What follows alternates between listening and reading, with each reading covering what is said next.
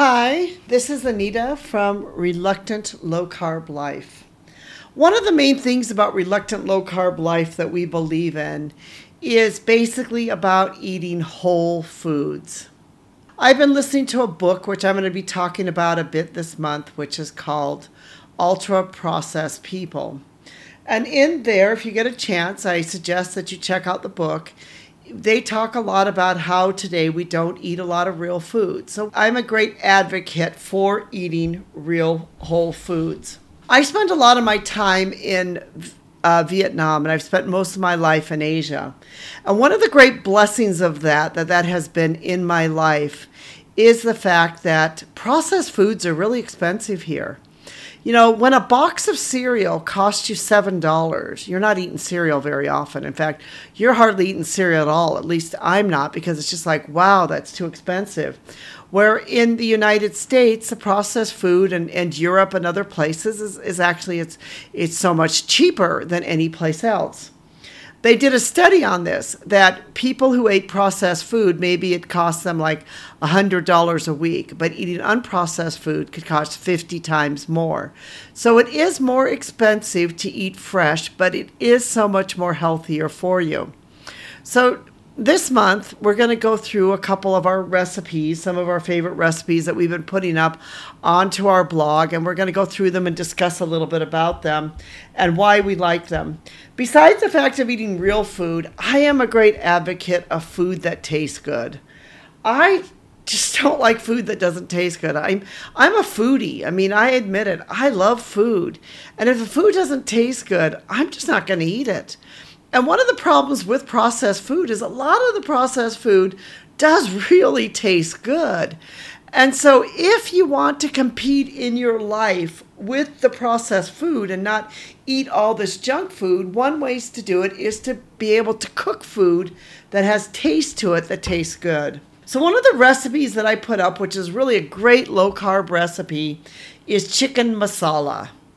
Now, chicken masala is an Indian dish, and there's a couple things about this which make this a great recipe. We're going to put the link into our description if you'd like to go on there and get the actual recipe itself. But a couple great things, a couple great things about the ingredients of this. One is chicken thighs. You know, chicken thighs, they have more flavor and richness than just chicken breasts. So if you're looking for a uh, chicken meat that has more flavor, more richness, get the chicken thighs. And these thighs are boneless, they are skinless thighs. And so basically they're, you know, they're a lot like the chicken breast except that they are they just the meat will have more taste to it. It also has a, f- a higher fat content in thighs, so that will help you be able to f- uh, feel full longer. It will satisfy you longer, and those are all very important things on any diet. Any diet you choose, it's very important that you that you feel full, that you're not hungry. The other thing that's great about this recipe is it uses yogurt. And you know, yogurt is a fundamental ingredient in Indian cuisine. But you know, you just you're not going to use Greek yogurt, or if you only have Greek yogurt, then you're going to have to add something to the Greek yogurt, like water or something else, so that you can make the make it so it won't be so quite so thick. That's why we recommend that you use a plain yogurt for it. The yogurt is really it's an essential, it's a great ingredients to use. It's just going to add so much to to the recipe itself the you know the yogurt will will just add richness to the dish. You know but then there's some of these really great exotic flavors. Now a lot of these flavors you can get at a local indian store or you can be able to find them online.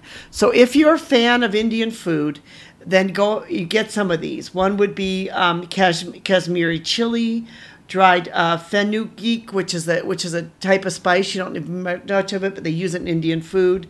Um, you know, cumin seeds and uh, a garam masala, which is an Indian spice. But the one I want to talk about, which is interesting, is a black salt. Black salt, I believe you should be able to get online or an Indian store.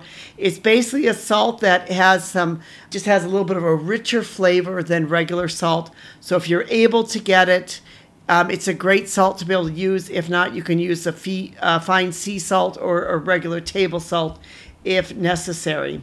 The other thing that we love to do with a lot of our meats when we're, you know, marinating them or cooking them is cook them in coconut oil. Coconut oil is a great oil to cook your meats in. So if you're looking for some type of oil to cook your meats in, they know it has a good taste to it. It's going to give it lots of flavor. You know, just make your meat, you know, taste good and you want to fry it up, try coconut oil we will put a link for you to be able to see our chicken masala and hopefully you'll be, you'll be able to try it you want to try it you can be read more about the different types of ingredients uh, this really is a great dish it's it's a it's a great dish to have and it just has lots of flavor and should help you to be able to stay on a low carb diet Thank you so much for listening. We appreciate you joining us on this journey. We appreciate you being part of our community. If you'd love to um, like to hear more, check out our blog, reluctantlowcarblife.com. And uh, we thank you so much for listening and thank Rico for helping to put this together. We know without him, the technical side would just not work.